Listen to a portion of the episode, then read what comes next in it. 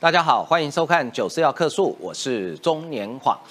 国民党内被号称最强母鸡的侯友谊，呃，现在还没有宣布是不是要参选总统。不过呢，呃，资深的媒体人罗有志呢，却帮他先宣布说，侯友谊花五百万的代价要瞧事情。呃，原因就是说，呃，二零一四年的时候，呃，侯友谊希望罗有志到别的选区去选，但是他后来没有成功。那今天侯友谊呢，面对媒体的询问的时候，呃，侯氏风格又出来了。呃，他就讲台湾是民主法治的国家，啊，要侯友谊回答有或没有这件事情有这么困难吗？因为五百万这后面就牵涉到很多的问题啊，我们今天可以一一的来剖析。那侯友谊到底是一个什么样的人？光从这一次呃乔世情开价五百万的事件里面呢，有没有犯法是另外一回事，但是从这件事情可以帮助大家认清侯友谊的真面目。为什么我说他真面目？因为侯友谊的公开跟私下。其实照如果照国民党里面的朋友描述，他根本就是两个人，好，他的私下跟公开完全是不一样的样子啊。所以侯友谊到底是一个什么样的人？今天如果他是未来有可能要选总统的人，那今天我们要好好来剖析一下这个人的真正的性格，还有他真正的到底私下的侯友谊才是真的侯友谊，还是公开的才是真的呢？好，另外我们来看就是。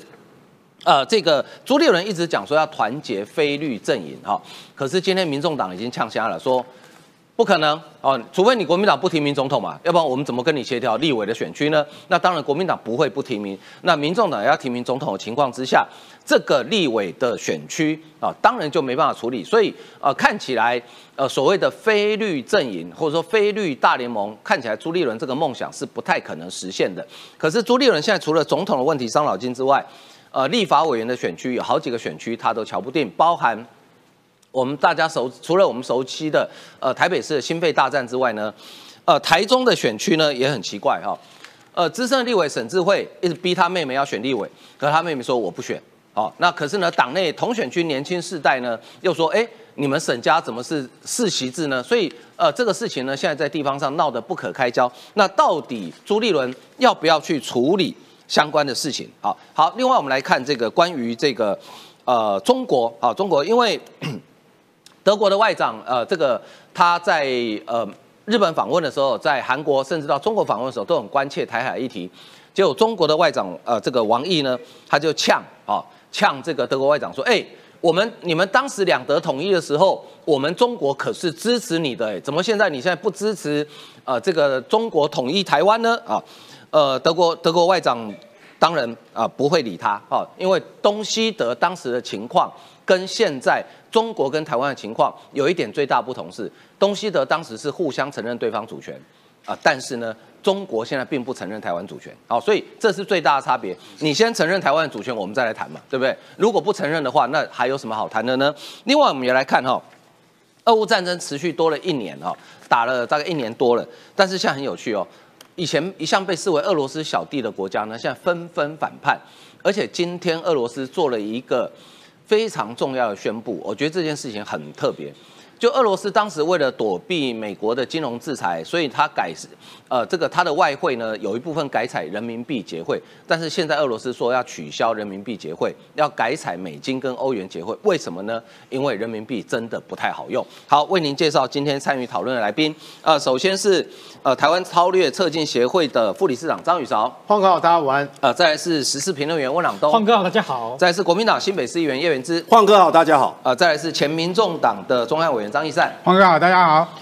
好，呃，台新北市长侯友谊呢，被资深的媒体人罗有志报哈，说他二零一四年，呃，罗有志当时在新北市的三峡区要选立委的时候，罗友谊曾经，呃，侯友谊曾经找他去瞧事情，说你该去写计算啊，啊，我爸班我改你蠢。那这件事情虽然后来没有成，可是这里面暴露了太多的问题。好，我们来看相关的新闻。路跑活动上跟着音乐伸手，侯友谊有点吊拍，但他在国民党内用力抢拍，当起蓝营大母鸡。侯友谊成功劝退原本要参选新店区立委挑战罗明才的新北议员刘哲章，加上先前顺利让议员陈伟杰退出淡水立委初选，展现他对基层的控制力。为了整个团队的合作，他毅然决然、愿意牺牲，我个人非常的敬佩。侯友谊用新北自家大秀影响力，更是秀来对比欠缺组织的郭台铭。但资深媒体人罗有志爆料，二零一四年他有意参选土树三英议员，被侯友谊直接敲掉。当年也是我被叫到侯友谊办公室，我们出五百万，希望你到戏子去，这个叫手银压疼，你知道吗？他说没有没有没有，只是问你同不同意。那如果同意，这个五百万是个资源。罗有志指称侯友谊当时说要用五百万请他去别的地方选，还说自己对于布局有一套理论。散结理论呢，就是他自己的布局，每一个像伞一样，伞头就是新北市。那伞中间呢，就是那个立法委员，然后伞尾呢，就是议员。最后，罗有志坚持参选，以无党籍的身份落选收场。对于罗有志的指控，新北市政府以非市政为由不回应。侯家军议员以自己的职位做担保，说市长绝不会做这种事。以我对侯友谊的了解，以及在过去市府共事的经验，如果确有此事，我辞去新北市议员职务。除了张义珍，新北市议员吕家凯也做了同样的宣誓，替侯友谊的清白挂保证。国民党中央迟迟不征召，侯友谊又爆出乔王争议。但相较民进党已经整军出发，蓝营派哪位出来打仗，持续内乱中。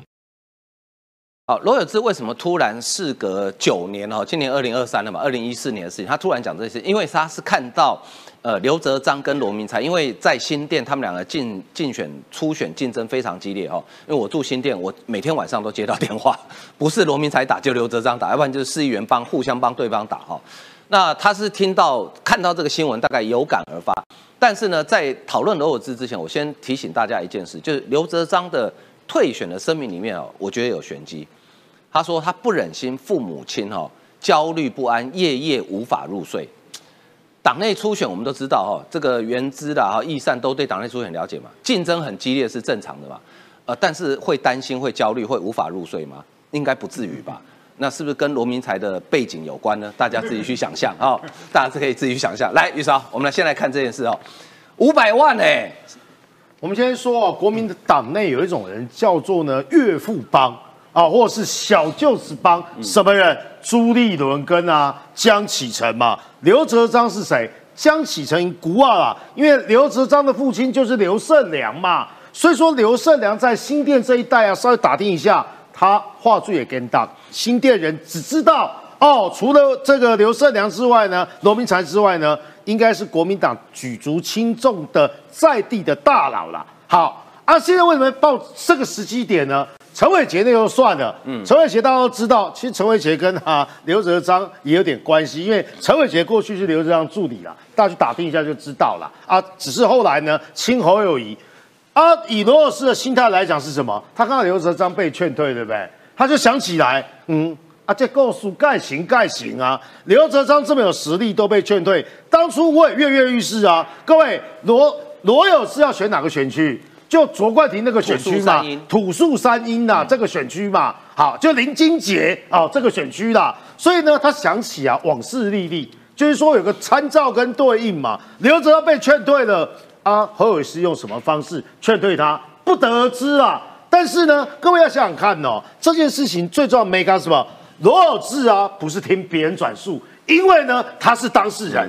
二零一四年，他我刚才说嘛，他就要选土树三英嘛。就罗有志啊，就呵呵敲歹写工你卖算了啊！因为呢，这边呢这一区啊，你的选票跟人家重叠，上面有人，上面有什么人呢？我觉得罗有志有一天他还是会继续说，因为看侯友他上面什么人，其实侯友应该跟他讲，你卖算了，我敲你去啊，细直选，嘿啊，我帮你传后啊，传后上面来几我爸爸呐啊！当然在那个脸书发文过程之中，罗有在讲说，哎，啊我怎么对得起？为了五百万，我怎么对得起啊？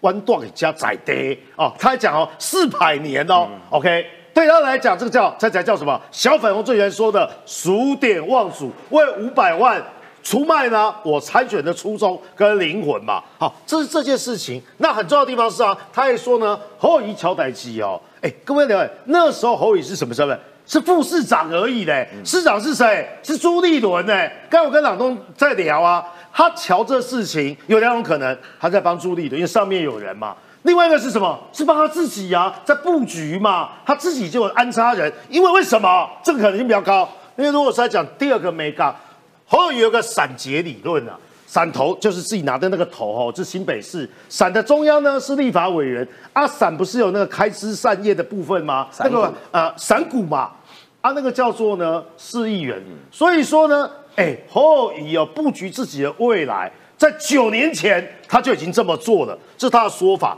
那最关键在哪里？哎呀，如果有人这样指控哦，台面上的政治人物，我们来考验呢侯友宜的危机处理能力。昨天根本是震撼弹啊，在风和日丽下午啊，本来想要睡午觉，有个人这个明天你们有的讲那么狂啊，这代际，第一时间他应该要发声明，嗯，对不对？这是我为了我捍卫我个人的政治清白，尤其是现阶段我要合作代际啊，新北市大事等等等等，他应该声明保留法律的这些处理动作啊。然后呢，再不然呢，他应该叫好他的委托的律师哦，去做一些法律的动作。不然呢，今天一早呢，开玩笑，就按告按铃申告的不会是何博文，应该是呢侯友谊才对啊。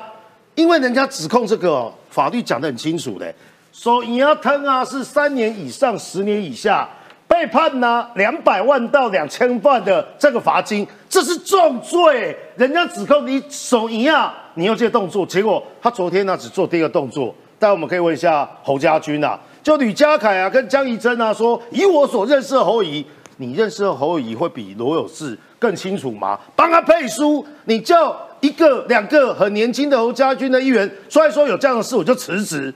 你怎么会叫个敌人哦？跳出来把你恭维啊？那今天呢，他维系处理方式是，哎呀，台湾是民主法治的国家哦啊，大家言论自由。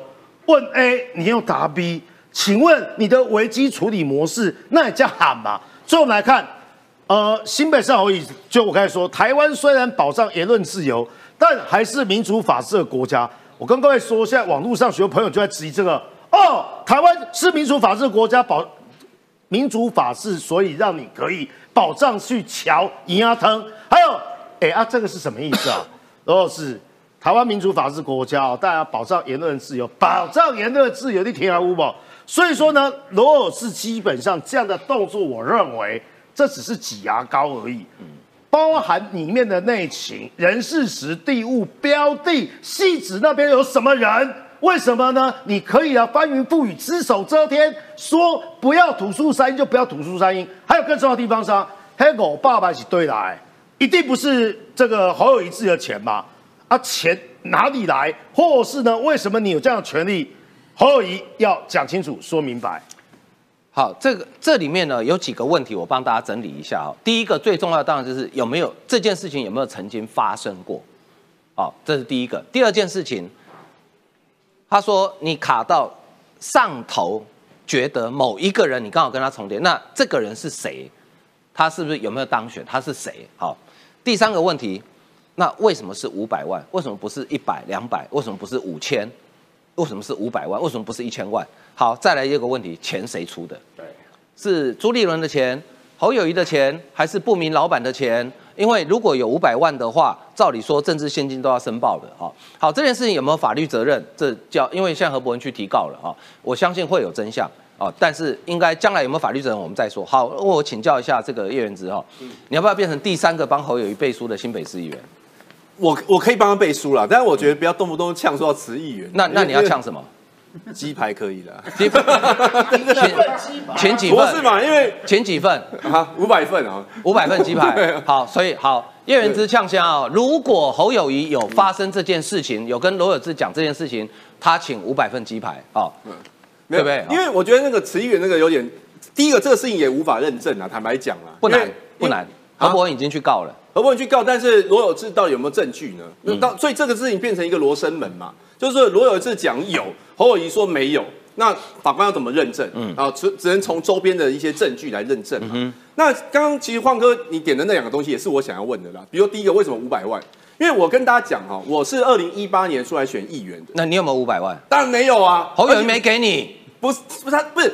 不是，我觉得在好友谊心目中，你远不如罗有志哎。汪哥，叶元志你太丢脸了，你不如罗有志。不是他，他今天我到底就没有五百万。是说他他今天是要说叫侯友志叫罗有志到别区去选，然后给他五百万。对啊，那理论上来讲哈，如果侯友罗有那个侯友谊要帮我的话，他应该是要帮我，因为我那时候在板桥选嘛，他是要叫我的对手到别区去选，给我的对手五百万。那那有没有所以所以从头到尾不不会给我嘛？有没有嘛就没有嘛？因为我跟大家讲哈，二零一八年我跟侯友谊的关系更密切啊。是啊我是因为他出来选市长，我才出来选议员的哦。那我们是跟跟他一组的，理论上来讲，我他们也应该要帮我啊，而且我是初选通过的哦，那时候是三抢一哦。嗯，我的对手是一个曾经做过议员的老议员，因为没有在做了，所以他算新人。那我那时候大家都不认识我嘛，只知道说一个长得帅帅的，好像条件不错，但是具体来说不知道我段剪掉。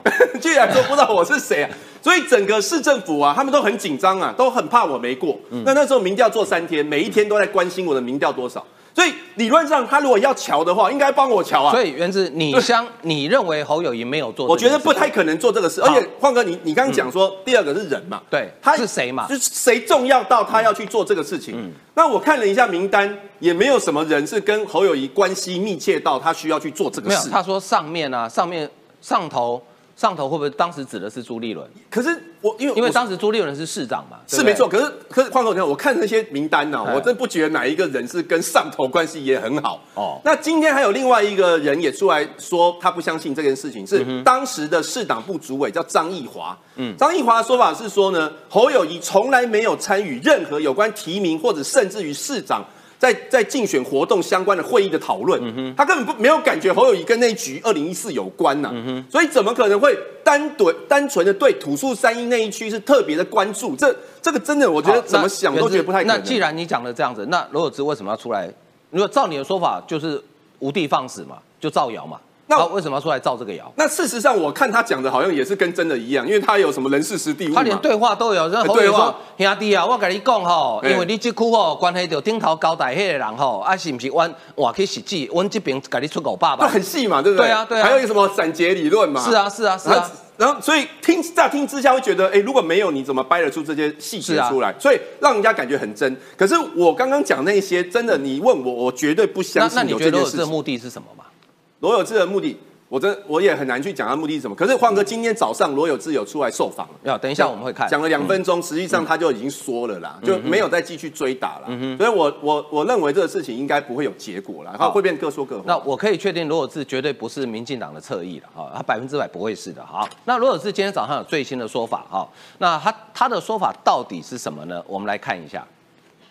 罗有志他有提到说，他之前在吐出声音就是初选的时候，然后您有说会给五百万的资源，然后他也暗指说你是搓汤圆，那你怎么看？有这回事吗？然后有要告刘有志吗？我们是一个民主法治国家，那有你又要有碰面吗？二零一四年的时候有找他来碰面吗？所以你要告告刘有志吗？我刚刚讲了非常清楚。台湾虽然保障言论自由，但是也是一个民主法治的国家。我相信这是他一贯的说法，我也都很尊重。但是我我的形容是最没有灵魂的，没有灵魂的一个回应。但是因为对这些政治人物或侯友谊，你没办法，没办法跟他对话。我的起心动念，我真的是对于最近总统候选人们他们的做法，我已经非常的不耐了。你既然无法对话，每次跟你的对话都是一些没灵魂的、没有意义的，或或做歹机，或者这这种话，我我觉得老百姓听烦了。那你既然每次都要用这种无关痛痒、没有灵魂的回答，却却要这么高的一个位置，私底下用尽自己的方法、媒体关系去炒作，去炒作你要选总统大位的唯一人选。原之，我再追问你一题：侯友谊为什么不提告？直接告啊，捍卫清白啊！其实呃，其实可以啦，我我我就问一下为什么不？但胖哥，我我再补充两点哈。第一点就是说，为罗有志这时候跳出来，主要是因为新店。他认为是侯友谊去瞧了罗明才跟刘哲章，所以他是啊是啊是利用这个机会讲嘛。对啊但我跟大家讲，说实在的，刘哲章退选跟侯友谊去瞧是没有关系。刘哲章不是因为侯友谊叫他退，他才退的。刘哲章是前天决定要退选，侯友谊是大前天去看他。那侯友谊跟刘哲章讲的是说，亚迪啊，你条件很好了哈，我支持你跟罗明才君子之争啊，哦，那最后反正谁赢了大家就团结嘛。其实他是鼓励刘哲章的。那这一点刘哲章昨天也有出来说明啊。那刘哲章退选的原因是因为因为父罗明才母亲晚上睡不着。对他讲的嘛，他是说那个对方那边啊，有找了很多地方关系的人，有去找他爸妈啦，也有找过他啦。那他觉得他什什么样的地方方关系？没有讲，没有讲什么样的地方关系？我我很好奇啊，因为我就你选举过的人地方关系都有啊，对不对？比如说你认识的人跟你的竞争对手，大家可能互相认识的调啊啊、公庙主委之类的啊，应该是啦，但他没有讲那么细。这个会有人情压力，会让爸爸妈妈担心到晚上睡不着吗？哎，刘胜良可不是小白兔哎，刘哲章爸爸刘胜良他可不是小白兔哎，这种事他会睡不着。他他是说大概你骗我啥会赢啊？他他是这样讲嘛？那因为他是说他爸妈已经八十岁左右，他每天这样很忧心，所以他差点半夜睡不着，都把心情哼成歌了啊。所以后来就想说，那就退选了啦。所以这个跟侯友谊桥没有关系啦，对。好，那刘胜良的呃刘胜良夫妻为什么晚上睡不着？哈，跟可能有没有跟罗明才的出生背景有关？这个将来也许会有解密的一天。好，那我请教朗东哈，所以这件事情侯友谊有没有犯法那是另外一回事哦。但侯友谊他是一个什么样的人？听说他还很爱抢功劳，对不对？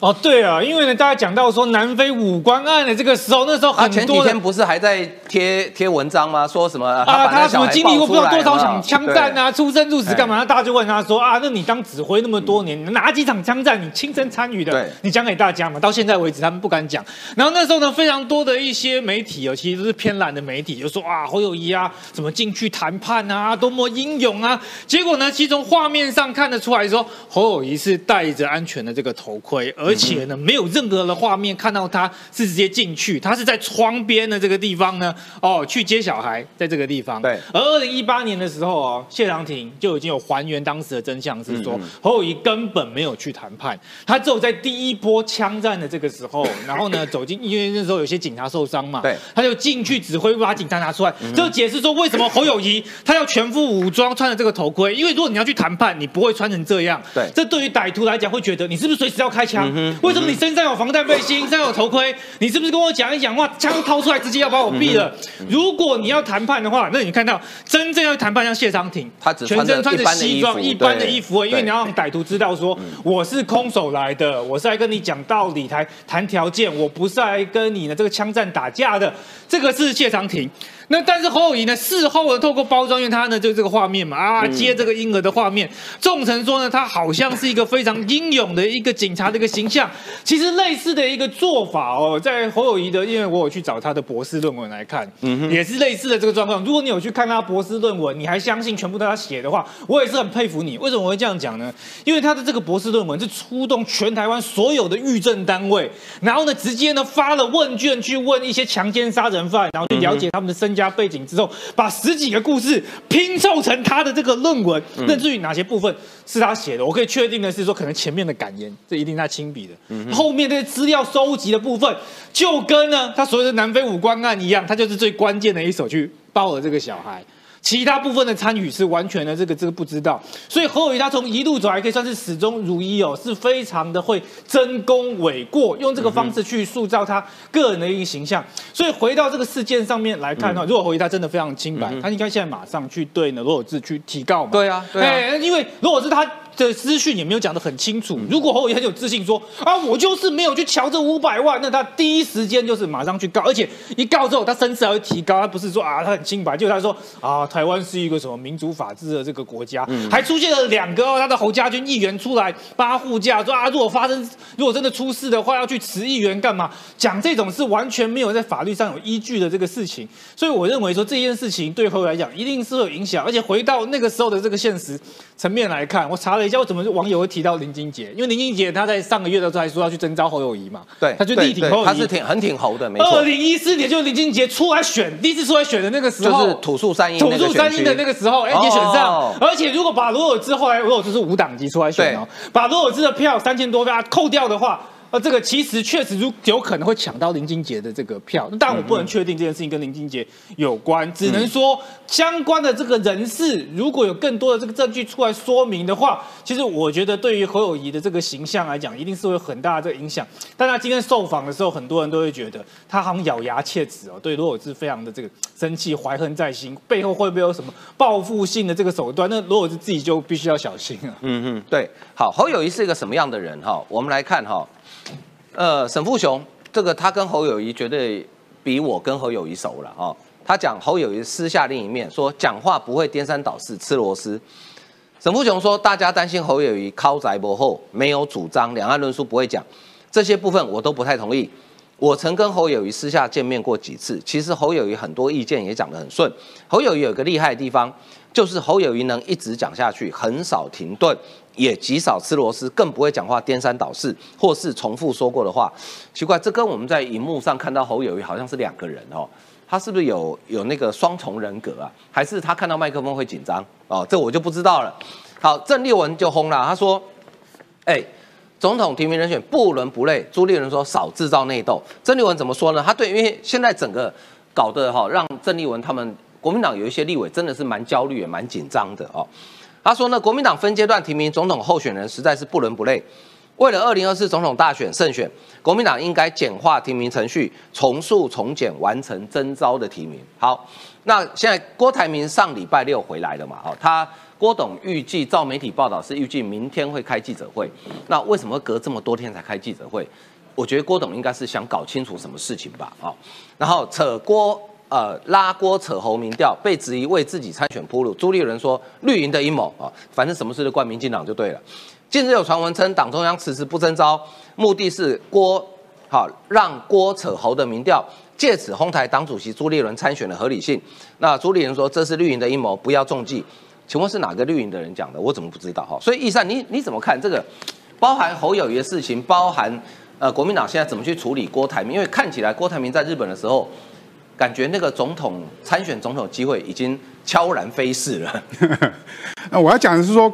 侯友谊讲的对了啊！今天他讲说台湾是一个民主法治的国家，但是有一件事情是不对的，就是国民党的初选是没有民主也没有法治。嗯，对。所以整个国民党的初选的过程里面就乱七八糟嘛，他们有一套的制度，一套的机制可以走到最后就是五个小孩开中常会嘛。什么叫做五个小孩开中常会？就是新台币来决定。我们来讲说，不只是总统，不只是新北市的议员嘛。你侯友谊、朱立伦这么会瞧，哎，不要忘记那时候朱立伦是市长哦，侯友谊是副市长，拿了五百万去瞧了这件事。至少说，我我有一次这么讲。那你要不要瞧一下台中？台中的。呃，沈智慧今天说，今天他要登记。昨天说的，今天他要登记所谓的卢秀燕的本命区，叫做大呃北屯跟北区。这个卢秀燕的本命区，他要参选。那你叫卢秀燕抢吗？不对嘛，因为沈智慧在二零零八年根本就是跟卢秀燕用五党籍故意要把卢秀燕拖下来，卢秀燕的竞争对手嘛。那你说卢秀燕有没有抢？有，卢秀燕有把。沈智慧的妹妹叫沈幼莲，她就是议员。说真的，市长必须去瞧选区嘛，那因为他们有有一个年轻的议员要来参选。沈智慧毕竟已经是过去的政治人物，比较老了，所以卢秀燕有在瞧，有把沈幼莲，她也同意的声明书，愿意支持党的人选，不支持她姐姐哦，愿意年轻世代的世代交替哦。这个卢秀燕有在瞧，但是沈智慧这个国民党的国民党党员嘛，你就必须卢。啊，所谓的侯友谊跟卢，你要选总统，侯友谊跟朱立伦，你要去党主席，你要去瞧嘛。结果一推二五六，什么都不知道，卢也没有看到朱立伦的动作。第三，等一下，你说卢秀燕去瞧沈智慧的妹妹，现任台中市议员，国民党籍的，不支持他姐姐，支持国民党候选国民党的候选人，所以他们姐妹感情不好你里面写的很清楚啊，国民党需要年轻人，就讲那个参选的所谓的啊议员沈智慧姐妹感情不好。呃，我觉得不是感情不好，而就是说你毕竟身为议员，你必须刚好我这这件事又连到这件。侯友谊当初是副市长嘛，朱立伦是市长，议员有很多的所谓的配合款要跟所谓的市长来配合嘛，还有很多地方建设，不止这所谓的五百万，不只是用所谓的政治现金哦，这个也太强人所难了吧。我的姐姐要出来选立委，你要我做妹妹的人公开发声明，我不支持姐姐，这个就表示有瞧过嘛？违反人性吧？就虽然违反人性，但是这个表示卢秀燕真的有瞧过，因为议员说真的，很多的市政是必须市长配合的，这也是有说为什么侯友谊可以去瞧所谓罗有志嘛？不只是真是现金五百万嘛？你未来当选议员的时候有各种东西可以瞧嘛？所以所有的市长啊，跟是可以所谓的散股理论嘛？因为所谓的啊市长就是那个呃头。散头，散头。那拿伞的人是谁？就是要选总统的人。你今天罗有侯友谊，你不要只只瞧新北市嘛，有本事来瞧一下台中，台中，嗯啊，台中，你的瞧一下沈智慧，这才代表你有本事嘛。那国民党为什么没有没有办法瞧？因为所有人都在开价嘛。包含我我要讲的郭台铭跟侯友谊之间最近一些最近的新的民调哦，刚才刚传过来，我给大家看，郭台铭二十三点八趴，侯友谊二十四点二趴。根本就是一模一样的，所以郭台铭明天要开记者会哦。郭董，如果今天我说真的，我不相信郭董会被新台币敲掉了，因为他新台币要比新台币没人比他多，对，台湾首富，所以他不可能被敲掉。所以，但是如果明天你记者会，你在这个民调底下，今天正传媒的民调啊，表示你不输给侯友谊情况下，结果你说啊，你不选了。我觉得我会看不起你，大家都会看不起你，因为你从头到尾在呃在你的参选记者会里面说，你唯一接受一件事情叫做民调，党中央有提名的依据。朱立伦，你要跳出来讲说，如果今天这样的民调，侯友谊跟郭台铭差不多的情况下，为什么你坚持要侯友谊？为什么国民党一定要礼让侯友谊？郭台铭要跟大家说清楚啊，国民党必须有一个机制，侯友谊你也不要躲在后面了，你像个汉子嘛。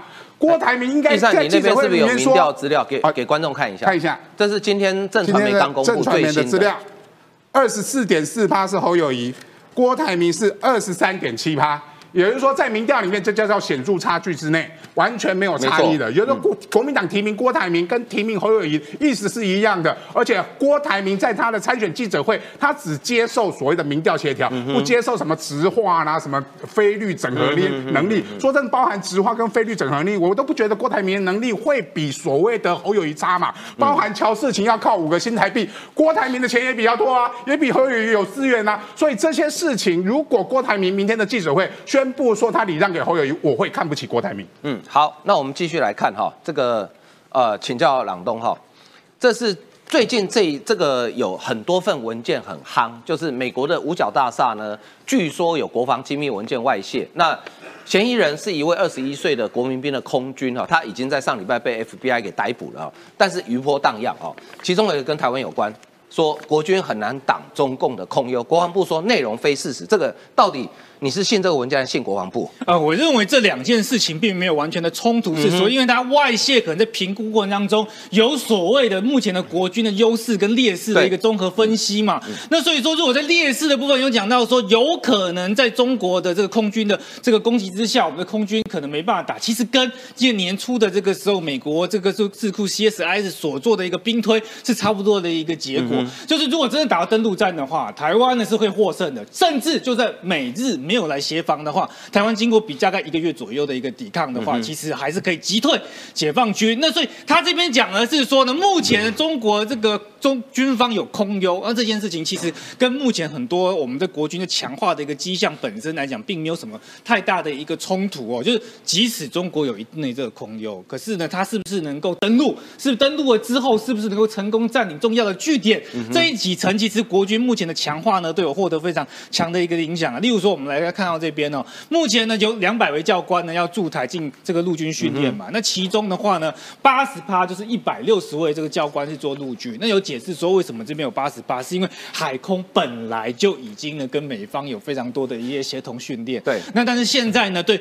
陆军的这个训练也增强了，所以说有一百六十位，他会分散在各个新训中心。因为过去的新训中心的话，有非常多的这些呃训练的这个模式被人家诟病说呢，是不是跟现代的太落伍了一点，有点脱节了。他的一些口号啊，什么挖壕啊，什么是挖壕沟啊，还是什么的？那这个对于现在的这个战争，是不是真的还有用？那当然，就美军最清楚嘛。所以美方就派他们最精英的这些陆军教官来做训练。那不然在前几天的时候，也有说我们的这个宪兵从五千人要增加到一万人，而且去配备红准的这些火箭弹等等。那为什么就说到宪兵？他就防说，如果有少部分被他用伞兵空降或者是登陆了之后，会不会有斩首行动，针对我们这总统府啊进行的这些攻击？所以宪兵的这个编制就会扩张，那所以这这所以这些可以加重起来可以看的是说呢，其实如果解放军他要小规模这登陆到登陆战这件事情是无可避免，但是的话，我们这部分的防范者也都做好的话，也依然可以抵抗解放军的入侵。包含这很令人振奋的消息是，台版的这个海马斯的这个火箭的系统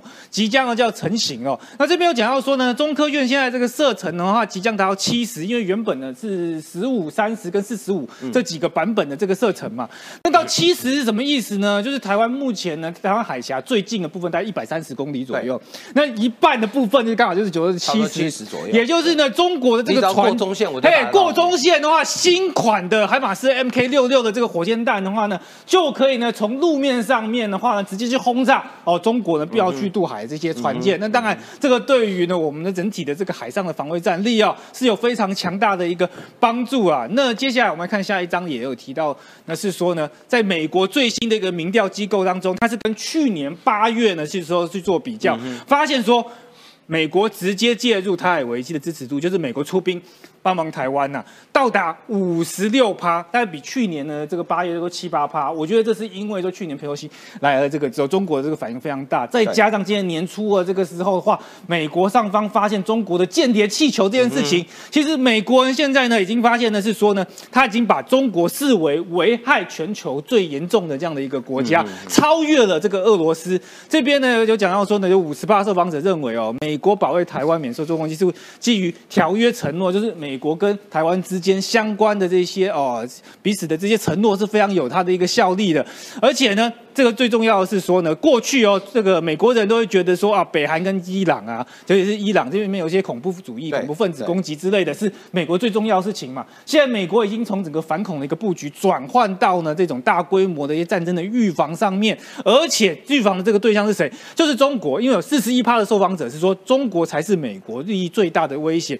已经超越了这个俄罗斯，这是在这一年当中呢非常关键的一个转变了。对，的确很关键的转变。记不记得拜登总统在选举的时候，哈、他还是设定说这个呃，俄罗斯是中国最大的威，呃，是美国最大的威胁，中国只是美国的战略竞争对手。但是现在看起来，美国的主流民意哈、已经逆转了。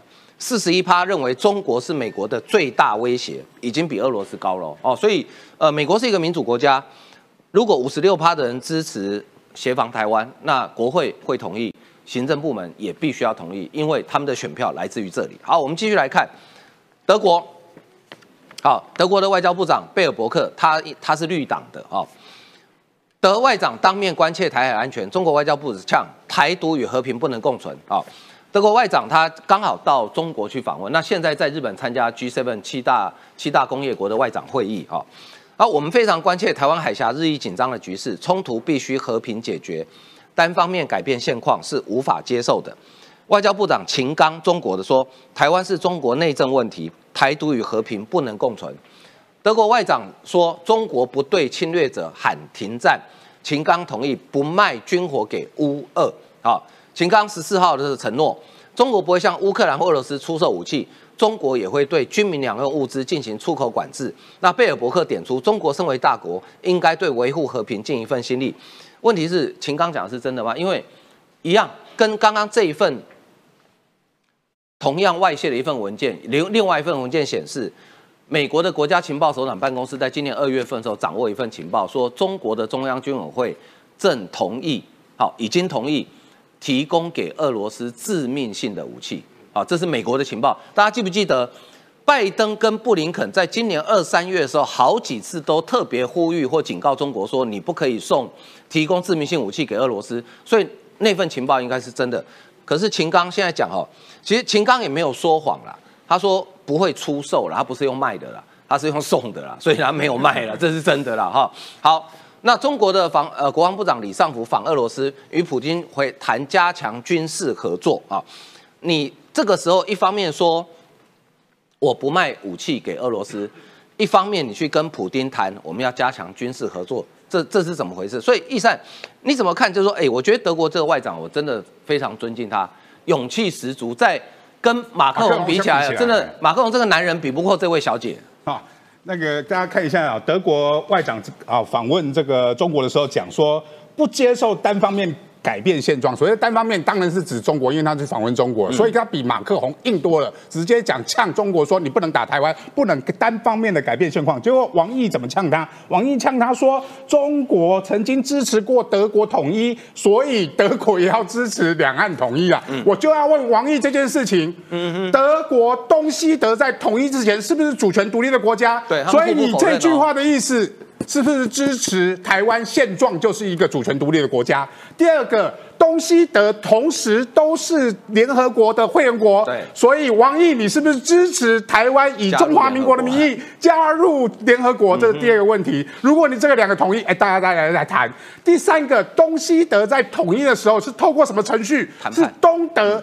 要公投，西德也要公投对，这两个公投完之后，所以东西德才统一。我就要问王毅，你是不是支持台湾未来的前途由两千三百万人来决定？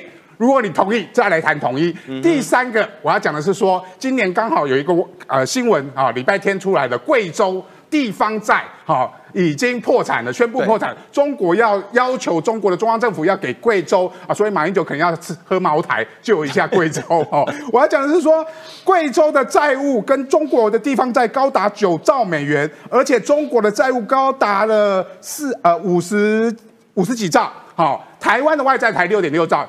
占 GDP 的二十四，那但是中国的外债将近占了他们的 GDP 的三倍，所以你不要忘记了，东西德统一之后，西德为了排黑的东德的经济非常辛苦，走了非常辛苦，将近二十年的经济停滞在那边。那你我要问王毅，你是不是支持？如果两岸真的统一了，台湾的外债你来背？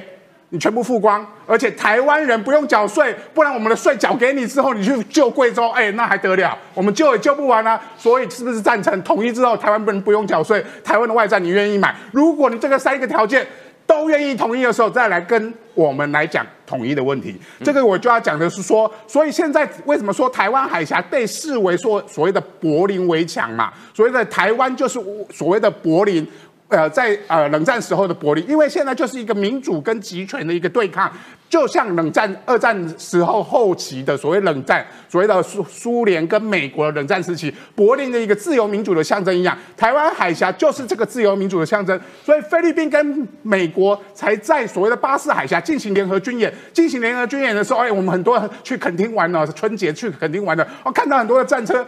战车在那个呃我们的垦丁大街里面跑来跑去，为什么呢？这叫啊、呃、叫做区域联防嘛，区域联防围堵起来哈，关门，所以巴士海峡关门，不让中国通过巴士海峡来进到我们的东海岸里面的所谓山东舰。那时候为什么到东海岸进行山东舰？就是中国怎么向菲律宾进行这个海峡的演练？他说。在台湾的菲律宾的劳工，呃，我们呃的威胁，马尼拉不可以与法虎。法华府进行军事合作，威胁在台湾的菲律宾劳工啊！我我想现在哈，如果支持民调，菲律宾的劳工可以可以做民调哈，赖清德的民调可能要多五趴，因为如果菲律宾的劳工现在一定支持台湾独立啊，因为你都要威胁台湾的菲律宾劳工，连台湾的菲律宾劳工你都要管进去，这个就是中国的基础。所以整个世界为什么连菲律宾都要参与这个所谓的区域联防的合作？目的就是说，呃，台湾现在不只是台湾人的台湾，而是整个世界国际局势正在呃重点看待的一个民主自由会不会击败所谓的集权呃邪恶的轴心的一场战争。嗯，来，原之，我请教你啊。所以，呃，德国当年支持，呃，中国当年支持两德统一，所以等同于德国现在就要支持呃中国并吞台湾，这个这个逻辑对吗？完全完全不对。刚刚一战已经讲的非常清楚了，就是说东东西德其实两个还是非常主权独立的国家嘛。那它之后要统一要独立，那个就是双方各自的决定嘛。东德也可以决定不要跟西德统一啊，西德也可以决定不要跟东德统一啊。所以统不统一那个是大家各自国家各自内内部的决定。所以因此呢，现在在台湾其实大家已经不管蓝绿，我觉得有个高度的共识啦。那共识就是所谓的呃台湾的未来由两千三百万人来决定。嗯那这这件事情是是没有。不需要大家不需要怀疑的，所以中共不要再讲那些有的没有的。那我其实也是很多次都是跟中共喊话啦，就说不管两岸过去的历史是怎样，当然曾经同文同种过哈，包括就是我们现在过的很多的节日啊，也是都是从中国那边过来，在文化上大家确实是很多很多是接近，但是呢，因为一段时间的分开嘛，其实台湾也有发展出很多本土化的。这个节日出来嘛，像我以前也举过例子，比如说中秋节，中秋节以前在在中国他们不会烤肉嘛，可是我们这边就会烤肉嘛，为什么？因为 因为呢，这个之前因为酱油广告的关系嘛，一家烤肉万家香啊，中秋节烤肉启用金兰酱油，所以中秋节就开始烤肉啦。那请问对岸中秋节你们烤肉？你没有嘛？你们还是在那边赏月呀，那看嫦娥奔月等等，这就是两岸逐渐发展出来的差异。所以未来你不能一直讲以前呐、说以前是怎么样，以前所以就要统一。其其实这件事情在在台湾是说不过去，包括像新加坡很多也都是华人嘛。那那这个新加坡，我看那个李显龙他们对于呃中国也都是非常友善，因为当然是觉得说是中国过来的，可是它还是两个不同的国家，所以在这件事情上来讲，我觉得是是可以是可以分开来的。那那至于说啊，呃，我看到那个台湾民意基金会有做一个有关于这个九二共识的调查嘛，对就是说他有讲说。有关于台湾大陆从同属一中这件事情，在台湾是有绝大多数人不赞同，六十七点一，六七点七不不赞同，所以六十七点一的人反对马英九。对我，我觉得这个事情对国民党来讲的话，当然是一个警讯啊。可是我我是建议我们党内的这些前辈，如果真的那么关心九二共识，要把话讲越详细越好，不要用口号来浓缩。比如说你讲到台湾大陆同属一中，那大家听到这个当然会觉得很不能接受啊，因为现在一中大家直觉想到的不会是中华民国嘛，是啊会想到是中华人民共和国嘛，嗯那当然反对就会多嘛。可是以我们国民党的立场，如果说台湾跟大陆同属一中，其实讲的是中华民国，那你以后可不可以就讲说台湾大陆同属中华民国？因为中华民国宪法确实是有包含大陆的你讲的很好，我知道这你讲是宪法的规定，对不对对？问题是你这个话走出台湾，谁相信？对，所以所以我就觉得说话要讲长，有没有？就是说，哎呀，要按照我们的宪法呢，这个中华民国是对有包括对不，对。那走出台湾，谁相信嘛？可是问题是，现在国际社会还是都是一中的，很多都是这样。像对像我们就你你你，其实你的谈话里面点出一个问题，一中所谓的一个中国啊。我们自己的认定就是我们的宪法认定，事实上我是不我是不认同那个宪法，但是因为现实上我们真的没办法修宪啊。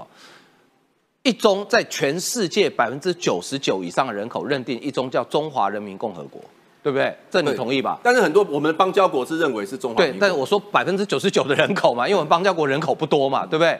好，那你如果这个时候你去讲说台湾跟中国大陆同属一中，那是不是就是认认同台湾属于中华人民共和国的？对，所以我们要讲，也是要讲清楚了。问题是讲没有人信啊，要讲清楚了。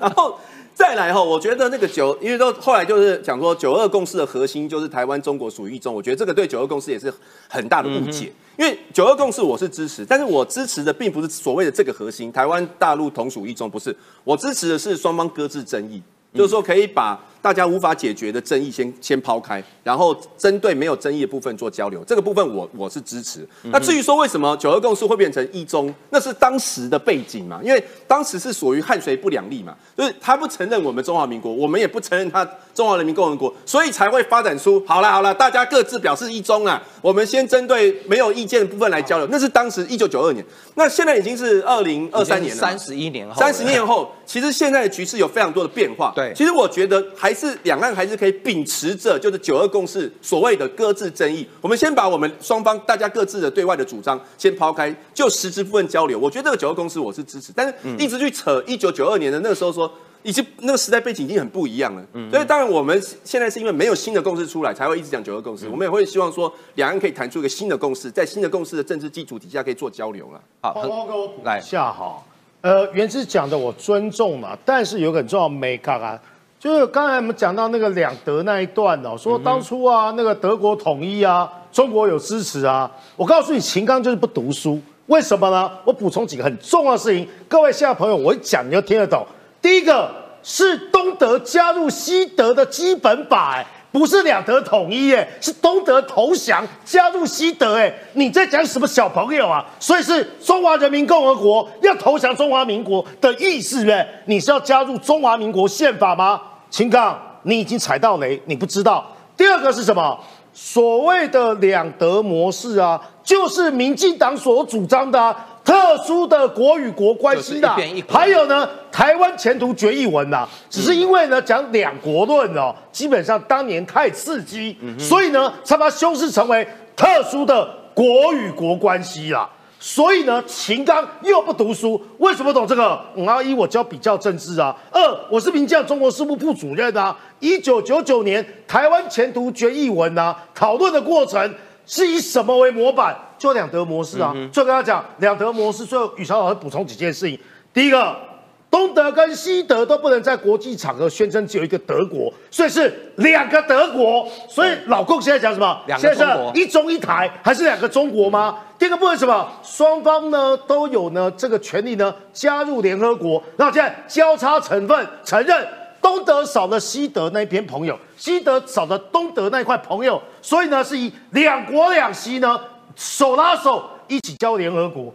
啊，刚才秦刚讲了这么多，恭喜你哈！你认证了两国论的合法性，你认同台湾前途决文的精神，你希望呢台湾呢以呢跟中国呢以两国两席哦加入联合国。最后，你刚才一开始我所说的是东德加入西德，西德那时候不叫宪法，叫基本法。嗯哼，啊，现在你要投降输一半，是不是？考虑一下了，我考虑看看的。因为东西德统一之前，当时德国定了一个叫做西呃德国基本法，对，然后就把东西德两个国家都纳进去哈。那其实因为大多数国家都有宪法，但德国很特别，因为它二战之后的历史因素，所以它只定了基本法哦。不过今天我跟叶元之有达成一个共识，就是我们两个人都同意，一九九二年香港会谈的精神哦，跟现在的时空背景真的完全不一样，所以你不要一直去抱着。过去九二年香港会谈的精神，然后一直要沿用到三十一年来。我想想看，一个人从一岁到三十一岁，你觉得他的转变有多大？那你叫他一直只能穿一岁时候穿的裤子吗？不可能的代机嘛，对不对？哦，啊，易三你要补充？补充一下哈，就是中国为了所谓的啊讲统一也好，或者说讲他自己是一个大国，其实就是打肿脸充胖子。刚才讲他的国债问题，他是五十四。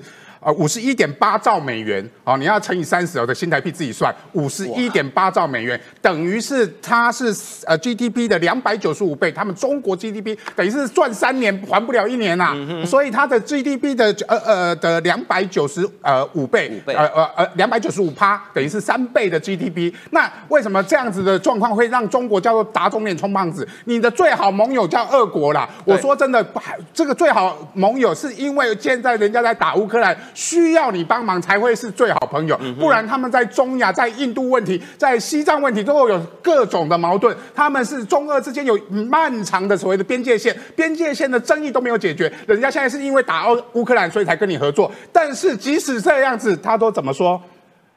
俄国被迫抛弃人民币报美元跟欧元，为什么呢？因为他现在没钱了。没钱的话，因为人民币它的交易在国际市场里面交易不呃不大，所以他们必须不断的抛售之后换欧元跟美元去买战争的物资。也就是说，国际承认的所谓的交易系统还是以欧元还是以美元为主。这两个国欧元欧洲跟美国大概占了在七成，其他的黄金啊、日元啊、其他东西再加一加轰隆咚，中国人民币占多少？二点五趴。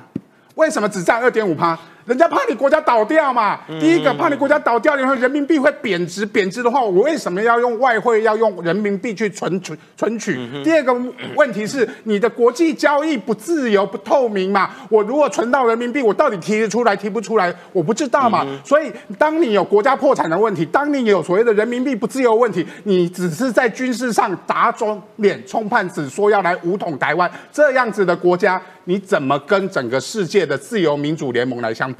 对，就其实普京在发动对乌克兰侵略之前呢，他很有计划的把俄罗斯的外汇存底呢，呃，大有一部分转成黄金跟人民币啊。那后来俄乌战争开打之后呢，呃，俄罗斯整个金融体系被西方世界制裁。我们知道，在国际贸易之间哈，你先跟国外做生意，大概报价基本上美金、欧元或是日元。我很少有听到说报价用人民币报价报价的。即使你跟中国做生意，比如说中国跟我们的电子厂买一些电子零件，它也是用美金报价，它不会跟你跟人民币报价哦。可是呢，俄罗斯因为当时被抵制，所以普丁当时很呛声，他说我改成人民币结汇。实施了一段时间之后，发现人民币实在洗波后用啊，因为信用不好，然后可使用的地方也不多，所以他说我放弃了。我还是乖乖回来用回美金跟欧元好了。所以一个国家是不是强大，你看它的货币在国际间被接受的程度，大概就可以看得出来。好，那讲到俄罗斯，我们继续来看，请教宇韶啊。呃，原本俄罗斯的小弟亚美尼亚，对不对？哎，假西归欢景呢，要参加北约的军演，这发生什么事了？我们从这个地图来为大家做一下历史说明。前苏联加盟共和国共十五个。哦，亚美尼亚呢叫外高加索三国啦。哦，还包含呢这个乔治亚、亚美尼亚还有亚塞拜然。然后呢，这个是大家比较熟悉的，叫做呢波罗的海三国，还有我们熟悉呢叫中亚五国，再加上俄罗斯、白俄罗斯跟摩达维亚共十五个加盟共和国，这是前苏联的状况。解体之后呢，这三个国家不愿加入呢俄国所主导的叫什么？独立国协，对，为什么？我跟你有国仇家恨嘛？你过去并吞我，而且呢，我们经济呢独立自主，然后呢，中亚五国就纷纷加入，为什么呢？因为啊，你是二爹了哈，啊，我经济不好，对，中亚五国经济比较不好啊，所以说呢，中亚五国都加入。啊，我们先说呢，亚美尼亚为什么加入北约？还有呢，乔治亚现在呢也反了。先讲乔治亚的部分，哎，各位能想象啊，谁是乔治亚人？史达林是乔治亚人啊。乔治亚呢，早在一九九零年，不，早在两千年的左右，它已经发生了内战。所以乔治亚的内战呢，就是俄乌战事的缩影。因为乌克兰有亲俄的，对，乌克兰呢也有呢，基本上希望呢自己是个主权独立国家的。乔治亚那时候很早就想加入北约，但是呢，内战的过程之中呢，俄国介入，加入北约有一个很重要的要件，各位知道是什么吗？这个国家不能处在呢内状内战的状态，所以呢，俄国就一直让他塞单啊，然后弄弄弄弄，就是不让你加入。那各位想啊，乔治亚为什么想要脱离俄罗斯？来自于乔治亚独立之后的第一个总统，简单讲，俄国认为说他是乔治亚的李登辉啊，他叫谢瓦纳兹，是戈巴契夫时期的外交部长。这乔治亚的部分，所以乔治亚看到俄乌战事啊。总觉得我们终于有机会哦，搞不好呢，当年不能加入北约的，现在可以加入。好，亚美尼亚过去是非常亲俄罗斯的哦，但是为什么？因为亚美尼亚跟那另外一个国家是世仇，亚塞拜然。前一阵子不是在无人机没没有无人机对战嘛？对。但是呢，亚美尼亚发现呢，我亲俄没有用啊，你原来就像我们这两个国家一直打哈，我就可以维持了大国地位。然后呢，我比呢这个亚塞拜然。对你更忠诚，结果呢？你还是啊，基本上对呢。亚塞拜然呢，跟我一样好，是可忍，孰不可忍。亚塞拜然啊，不，亚美尼亚就看到了，好吧？如果乔治亚这么做，乌克兰这么做，那么呢，我今年不参加跟呢俄罗斯的军演，为什么？因为呢，我的下一步呢，就想学芬兰，就想学呢北欧的这个呢，呃，这个瑞典。我们想加入北约，北约才能提供我集体安全的承诺跟保障。这是呢，你可以发现发生在外高加索。那这边是什么？这叫拉脱维亚。拉脱维亚的位置非常非常特别，在库尔兰的这个半岛上，北边是爱沙尼亚，边立陶宛。哎，拉脱维亚最有趣的地方是有两股力量在拉扯。这个国家有六成人是拉脱维亚人，然后呢，有将近三成人是俄罗斯跟白俄罗斯人。在二次世界大战的时候。拉脱维亚人分成两边，一半的人加入红军，另外呢，一半人加入啊德国的亲卫队，特别是战斗力最强的维京师哦，手足相残哦，或者是呢这个枪口呢相向。现阶段呢，拉脱维亚本来对自己的未来有怀疑，应当要向左走还是向右走？结果最新的议会的选举，讲亲西方的中间派获胜。俄语政党变弱，今年呢五分之三的国会表决顺利通过，恢复呢所谓的义务役的兵役制，要当兵两年哦，我们才恢复一年哦。对，面对俄罗斯的威胁，拉脱维亚的这个义务役啊，基本上恢复成两年。那我讲的结论非常非常简单啊，北有拉脱维亚、波罗的海三国，南有呢乔治，我刚才说这叫外高加索三国嘛。亚美尼亚跟乔治亚基本上合在一起呢，希望呢加入北约，这对俄罗斯产生什么样的振兴效果？南北为极，南北合极，也就是呢过去呢所谓亲俄的或加盟国呢，现现在呢所有政治立场开始呢向左转，迎向西方民主社会，这给我们什么启发？拉多维亚有亲俄派哦。亚美尼亚过去呢有亲俄派，乔治亚过去也有亲俄派，只有台湾，然后亲俄派现在都已经失势了，亲俄派都不是主流了，但是台湾的亲中派一直都还在。对，其实宇少讲就是我想做的结论，就是说其实你看拉脱维亚历史，包含乌克兰历史一样，乌克兰其实国内也有一些亲俄派，他们在泽伦斯基前任那个总统就非常的亲俄啊。那台湾一样也有亲中派。那看着乌克兰，看着拉脱维亚，他们的人民都觉醒了啊。那台湾的亲中派政党还在去年的呃国地方大选里面还赢得胜利。那接下来明年初的总统大选，呃，其实我觉得这选择很简单，就你想过现在的生活，还是想改变现在的生活？而那个改变呢，它并不是往好的方向改变，它是有可能朝。呃，亲中变成附庸，或是看中国脸色过日子的改变，其实这个选择一点都不困难。其实那那就是一种生活方式的选择。好，那也希望，呃，台湾的亲中派政党呢，可以早一点变成一个本土化的政党。好，今天节目为您进行到这里，非常感谢大家的收看，谢谢，拜拜。